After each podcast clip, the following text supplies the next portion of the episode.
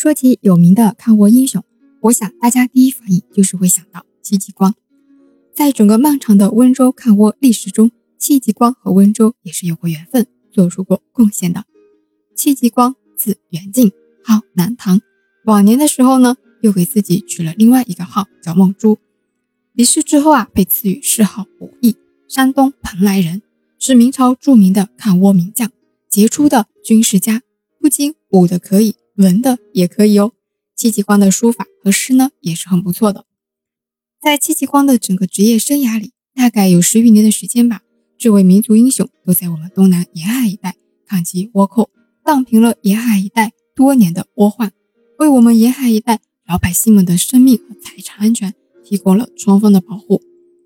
在职业生涯的另一个10余年里，戚继光驻守我们祖国的北部边疆区域，抵抗着蒙古部族的内放，保卫了边疆的安全，不愧为民族英雄，从南到北的保护着我们。嘉靖34年，也就是公元1555年，戚继光被调往我们浙江这边担任参将一职，主要负责防守宁波、绍兴和台州这3个地方。嘉靖40年，也就是公元1561年，倭寇大举来犯，这次倭寇有多少人杀过来呢？集结了大约1万余人。过万人的倭寇大军啊，杀向浙东沿海台州府一带，还分成了2路，一路进攻台州，一路进攻宁海。戚继光得到消息之后，立马亲自率领戚家军迅速出发抵抗倭寇了。这场战役中，倭寇大败，剩余的力量流窜到了雁门岭。雁门岭在哪里呢？就在我们温州以西。雁门岭一听这个名字啊，我们就知道地势险要，所以是易守难攻的。那有难倒我们的戚家军吗？当然没有，戚家军顺利拿下雁门岭。宁海这边抵御倭寇大举获胜，那台州怎么样了呢？岌岌可危。所以啊，戚继光马不停蹄地率领在温州的戚家军回城搭救台州。戚家军英勇无比，一路冲杀，打得倭寇落花流水，溃不成军。这次战役中，倭寇被戚家军全数歼灭。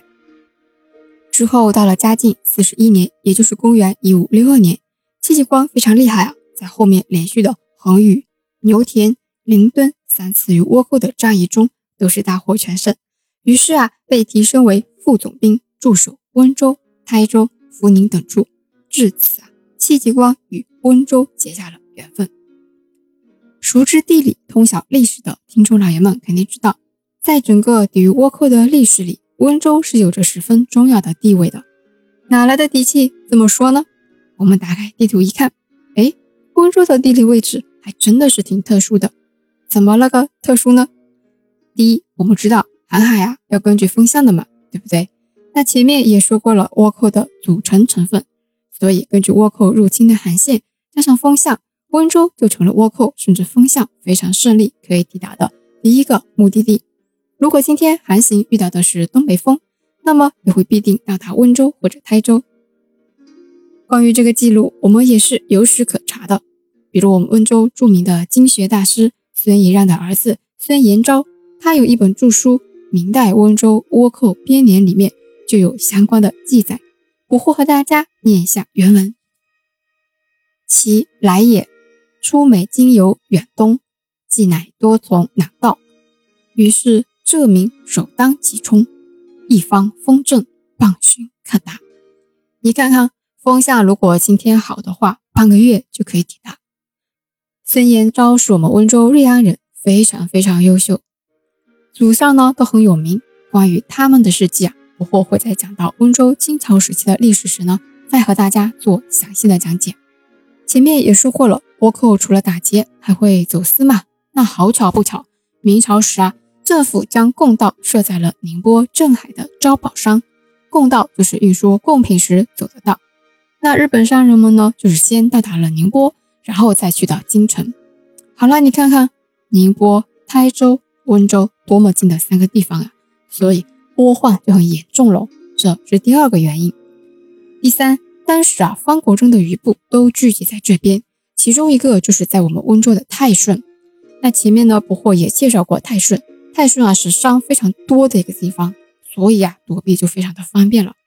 这么三个原因加起来，温州就成了倭寇的青睐之地。好在后面戚继光带着戚家军进驻温州啦。那戚继光是进驻在了温州的哪里呢？住在了我们温州的苍南金乡卫。下一期不惑就和大家聊聊金乡卫，我们下期见。